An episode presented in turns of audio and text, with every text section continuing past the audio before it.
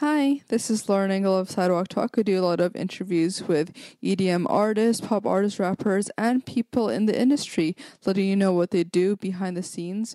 Also, make sure to follow us on Instagram and Twitter through the handle Sidewalk Talk Show. Hope you guys enjoy.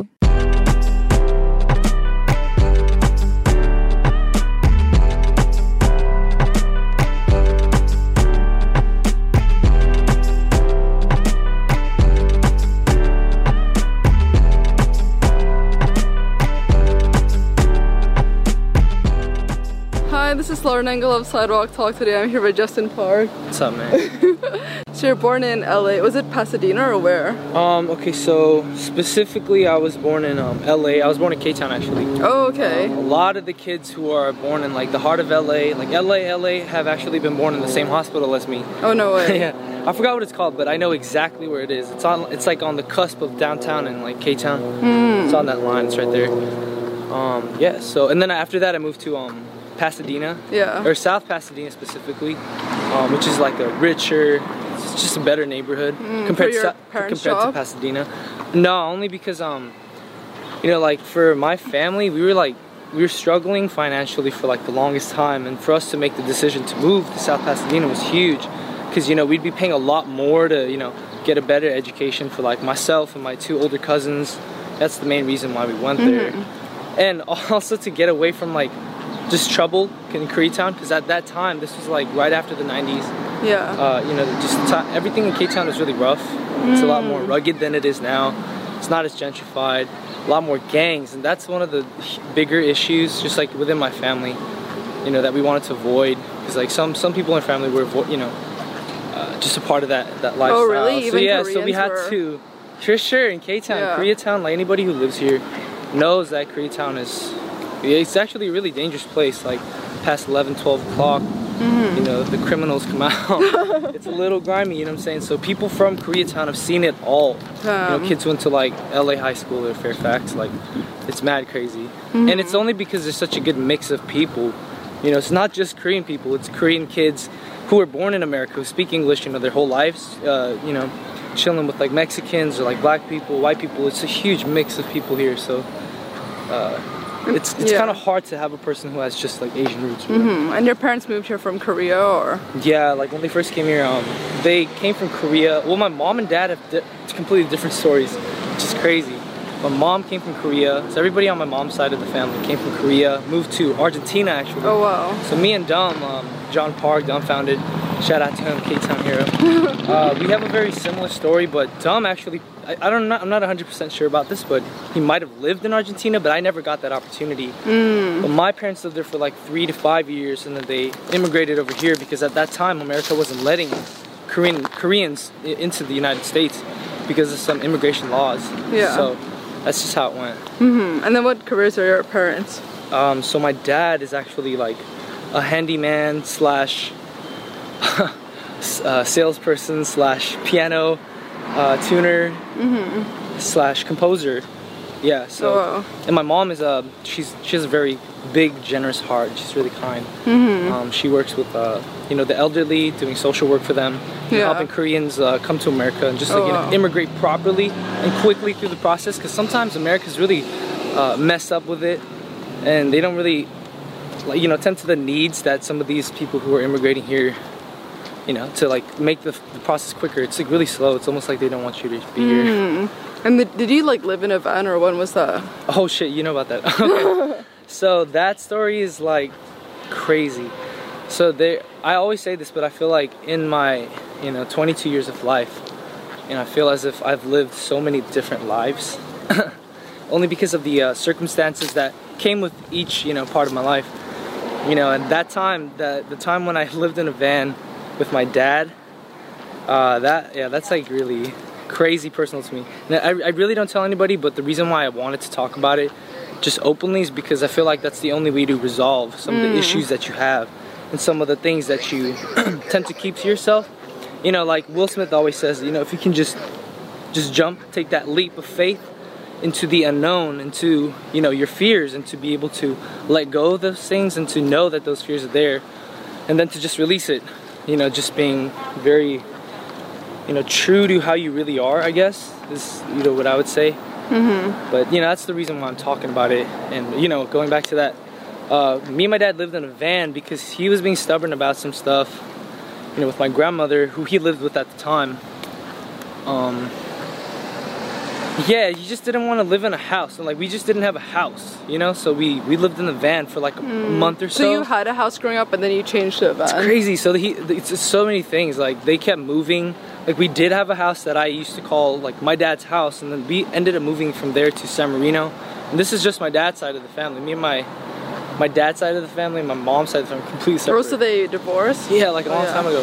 They actually never even got married. I don't think so. Oh, okay. My mom would tell me that all the time. yeah, so it's yeah, it's really intense, like my childhood. But then you were kind of like distant from home life, all right? You didn't really want to be home a lot. I didn't like it. I didn't really like being at home because at home I felt so trapped. And um, you know, growing up I actually had ADHD, but I still have ADHD. What am I saying? But um, there's that. The fact that I'm very unrest, like restless. I had so much energy. I was just always all over the place, losing my things. You know, like, and all of that just kind of ended up becoming you know, like issues with me and my mom as well. But you know, bless her soul, she loves me. She's the one who took care of me my whole life.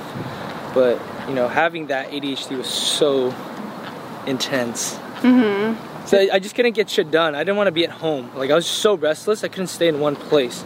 I always wanted to be outside, and I love people. So any opportunity I get to be with friends, that's like I'm there. you know, I'm the I'm the guy who always just talks about his friends. Like I love my friends. they mean the most to me.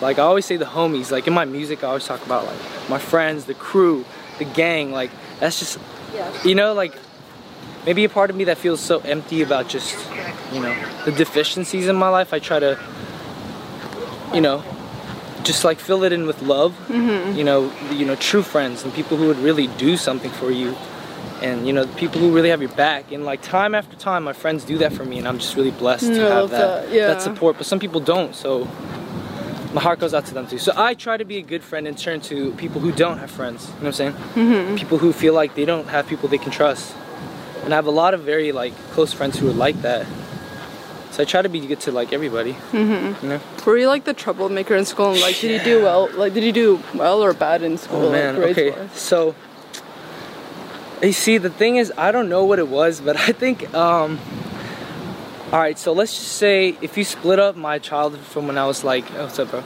Like 0 to 10, half of that I think like I was kind of stupid or like I was just I just didn't do well in school. Like for okay, so I was in ELD for a year. I remember I was in ELD for some time. I don't know why, but in middle, in no no no in elementary school, I remember this. They put me in ELD. I was born in America, and look at this. I speak English, you know, like really well. And they they put me in ELD for some weird reason, and like sent papers uh, to my house for someone to sign so I can go to that class. And then like yeah, months later I got moved out, and that's just the weirdest thing that ever happened to me. I was put into an ELD class where they were, they were teaching me how to form sentences, and Oh my gosh. I was like the best one in that class, and I, I'm like I don't understand why I'm here. They did that, and then after that, like for yeah, I didn't do very well in the beginning, uh, primary years of my school. But when I got to middle school and high school, that's where I really sh- began to shine. My mom put me in um, like a tutoring center, like a Korean, a, like a Korean American tutoring center um, in South Pasadena, and that's where I do. It's called Learning Edge, by the way, and shout out to them too, like Miss, Mr. Lee and Mrs. Hong. Yeah, I believe. Like they they guided me through a lot of my troubling times. You know, if I'd have Mm-hmm. troubles at home. So yet again, like people who, you know, I, I think really like God blessed me with people who love me. Like they, they didn't really have to, you know, go out of their way to, you know, try to guide me and to, you know, bring me out of trouble and to, you know, in a way, bring me into the light. But yeah, along my life, or along the course of my life, there have been a lot of people who have, you know, been willing to help me. I'm just so blessed to have mm-hmm. And what kind of music were your parents playing in the house? Um, man, that's really tough. I really can't remember uh, the beginning, but I know that my dad always played the piano in the house because he's like a huge piano head. He could tune pianos. He plays the piano. His dream was to become a composer, Oh wow. which didn't happen. He's still trying to chase that dream, and he's kind of like me. Uh, he's very hard-headed, he's a very witty, he's a very smart man, very kind, and you know a lot of those qualities I feel like I do embody as well. Mm-hmm. But And what clicked to you to start music yourself for me, for um, singing?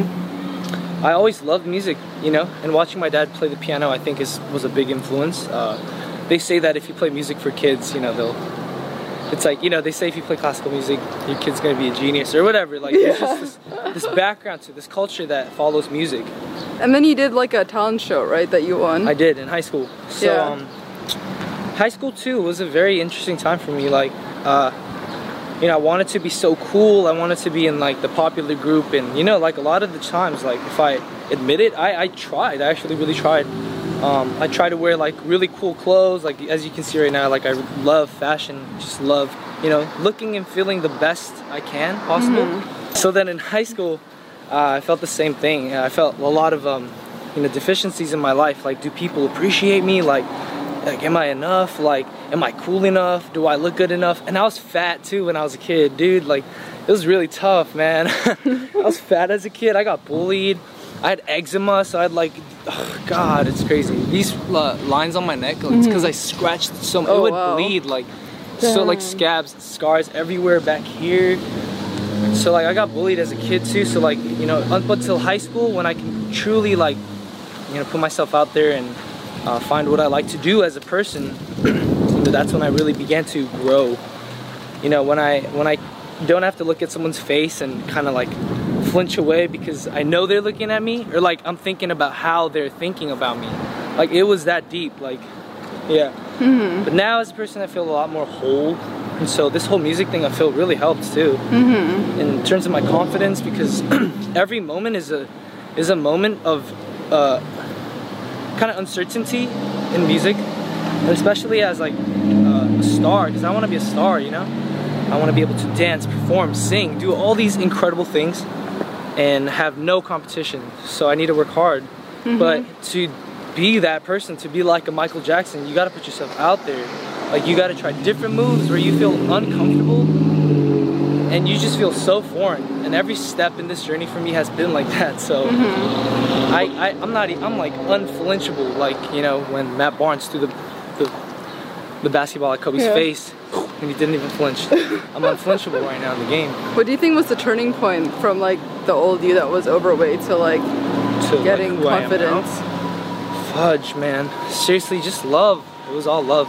Was there like a specific incident that clicked to you? They're like, okay, I'm It was a gonna lot. It was a lot. start working Um, out. I, went to church a lot, and at church I played basketball. Mm. That's another place where I grew a lot of confidence because, you know, at church you're supposed to find love.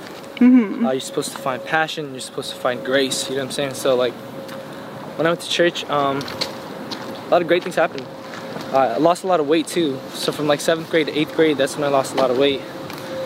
And then that helped me believe in myself too, and believe in my my abilities as well. Because uh, as I lost weight, I became kind of an athlete because I loved basketball. And after that, football, then wrestling, and all these different things. You know.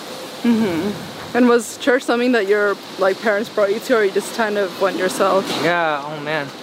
Like I wish I can tell all the stories, but um so for the earliest thing that I can remember that um correlates to church, like it like the earliest memory that I can correlate with church is like when I used to go to this um Catholic church. It's a small Catholic church in this house that these two priests or it's a priest and his wife, they live there with this other woman who has a kid named Andrew who was my friend. And they had this church in this house. And like my mom and I went there every Sunday. And like for a time when my mom and at this time I didn't know where the hell my mom went. She went somewhere and I had to live with those people, with the Oh. priest and his wife. And like they had this van that smelled like onions because there were onions in, in the back of the car all the time. and like, oh my god, they would take me to they would take me to Catholic school and, and stuff. It was just crazy. And then after high school, were your parents worried about your career and life? Yeah, of course, for sure. Uh, so I tell this story to everybody in like every interview, but uh, I was supposed to go to CSUN, um, it's a school out here in California, uh, in Northridge, and uh, on the first day I dropped out of school because um, I don't know. I've been thinking about it for a long time, and it was such a big decision. Like, did I want to do this music thing, or did I want to go to school and do music at the same time and also have a job? Because I got to pay for my, my house bills, my car bills. So I was like, man, this is a big decision. Oh, So I decided not at to. No, no, well, with me and my Oh, mom, okay. but I was Oh. like, helping with the bills when we first moved into our new house, so that was really tough. But I decided to drop out the first day of school. Went there, told them I'm not going to be attending CSUN, and I was 5A, baby, to the day I die. And then how, like, did you take up other jobs or how was it? Yeah, I did so many jobs, serving jobs, a bunch of serving jobs, really. So I'm like a beast server. I could serve you anything. I could sell you anything. I could serve you anything. Yeah. Maybe not anything, but I could a lot of things. Yeah. For sure. And then how were you meeting people in the music industry initially? Um, the beginning. Um, well, I still feel as if this is the beginning for my career, honestly. So I'm gonna speak about right now. Um, the Or way how that. about like the producers you worked with initially? oh, in the or- beginning, beginning. Okay. Yeah. Uh, I think one of the first producers I ever met was Brandon Deshay. Shout out to Brandon Deshay. Brandon Deshay, uh, Golden Child, aka. yeah, I don't know, but yeah, he's, that guy's smooth. But uh, yeah, Brandon Shea worked with like Tyler the Creator and all those guys uh, Odd Future back in the day when he, I think when he came from Chicago. I don't know, I don't know the whole story, but he worked with those cats and a bunch of amazing people. Kiro One, a bunch of you know amazing artists. And he really helped me with um, the production of Dates in LA. We worked on that together, and that guy, like, he's so talented. Like, he just came by the studio one day and was playing some beats, and I walked into the studio. I was like, "Yo, who are you, man? Like, can you let's make a song together?" And he was like, "Yo, okay, let me hear you sing." And I was like, "I think I sang, or I played him a song, and and it just worked. It was magic right there. Just boom." And how did you meet her management? Um, so 5A, um, I met 5A through, man, it's crazy. So before 5A, I actually worked with another um, production group out in Hollywood, and we made songs together. Um, they managed uh, an artist named Kid Ink. Uh, this guy named Agent Swish. Like these, it's just like the homies, like bigger homie, older homies who were just helping me out with music. And um, OT Genasis too. The I'm in love with Oh, the yeah. CoCo. Like I would see that guy all the time. So I think he was a part of our management as well. So I was the only Asian guy there or in a room most of the time. It's just me and, and the brothers, honestly. this is like when I was 17, 18, I'd, Damn. I'd take the metro at like 11, 11 p.m. right before it closes. Um, during the summer, I remember all the way to Hollywood to be with them, making on mu- ma- making music. You know, literally Yeah. trying my hardest to do what I wanted to do, Wow. and do whatever the fuck I wanted to. You know. And then how did you meet Amber? Oh man, Amber. She, I met Amber through 5A actually. Oh, okay. Man, I don't know exactly how we met, but the first memory I have of Amber is seeing her at the studio, I think. And she she brought her GoPro or whatever, her little, Yeah. uh, you know, her vlog camera. And I remember being so pressured to like, you know, be funny. and I was like, gotta be like funny, and I was like fake, and it just it wasn't funny. Yeah, but that yeah. So she taught me a lot of things. Yeah. In that moment, actually, just to be genuine, to be yourself, and people will love you or they won't. Yeah. And how, how did the tour come about? that honestly is the grace of Amber. Like Amber's such a big heart, and I see this more and more uh, as our friendship develops. Um, I've known her for like three years now, maybe four. Oh, wow. It was just a long time, and I, it's hard to believe because the years went by so fast. And like the tour came together when Amber was actually looking for for someone in LA to to do this tour with um, across America, seven city tour, which was actually really huge for her and myself because this is both of our first tours in America. And for me, it was such a blessing that she picked me. But on the roster, though, were other artists like Dumbfoundead or I don't know who it was, Toki, I don't know, someone, some other artists. But um, she she ended up choosing me, and I was blessed. And I, I I trained my best to you know be ready for this tour and to be able to perform in all these different cities back to back. Yeah, Like, that's that's the hardest thing. Like I've never done this before, like in in a tour form. I do a lot of shows, but just one show at a time.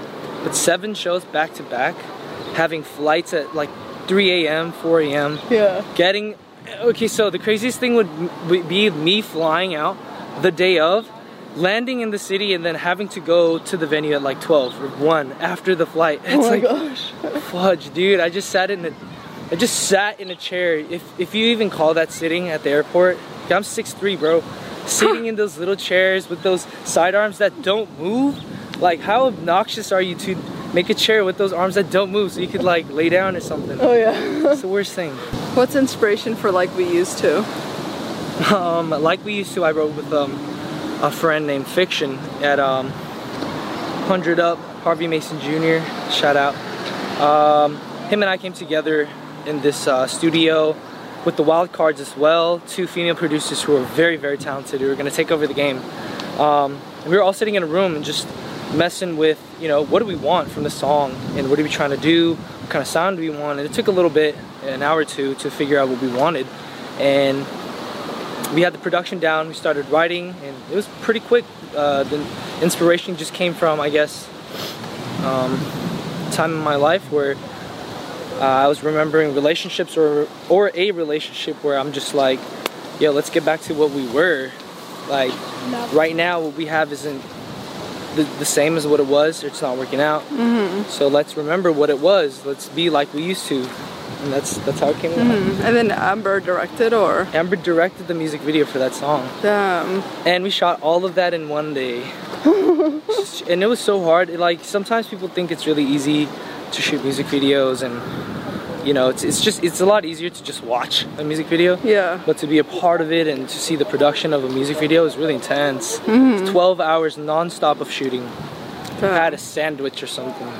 Some coffee. Mm. yeah it's, it's really it's tough And I read this in a previous interview. It's something that's like I am Asian American with Fox. What was that? Mm, love your accent fox Oh, I didn't even realize. Fox. I wish I was you. I'm just kidding. Uh, yeah, so I did a performance with um, a couple of artists who are like, I don't know, heroes for like my generation. Um, like AJ Rafael, I remember was there. He performed right before me at the Asian Heritage. Uh, I don't know what it was. It was like Go Vote or something like that. Like we were trying to, you know, get the community to do something, like you know, to get hyped up about voting and like you know Asian heritage. Like we're Asian, we got to do this, you know. Like let's stand up together. So yeah, that's the reason why we were there. Uh, we were telling people to vote. Me and AJ Rafael performing, another artist I believe too. I don't know who was, uh, apologetically, but yeah, that's what we were doing. And they wanted to interview me. I said a couple of things, probably looked like a fool. I don't know what else I'm about. But that, yeah, that's why that happened. How would you say your music has changed compared to the early, early songs you made? Okay, so sometimes uh, I think that a lot of my writing from before is a lot more raw, and when I say that, it's like uh, it came from a much more, I guess, I don't know, much more personal space. Because back then I really had some stuff going on, like my life kind of sucked. And I was like, I gotta figure out what I'm gonna do as I did the music. So a lot of the songs kind of just came naturally, like, you know, whatever felt, what someone did to me, what happened on the street, what happened with my, uh, who I was dating or someone I know, me and my mom. Like all the stories in the album are from those experiences. But now I'm kind of struggling, if I'm honest, in terms of you know what I want to write because there's so many topics now. I feel like I'm a lot smarter now.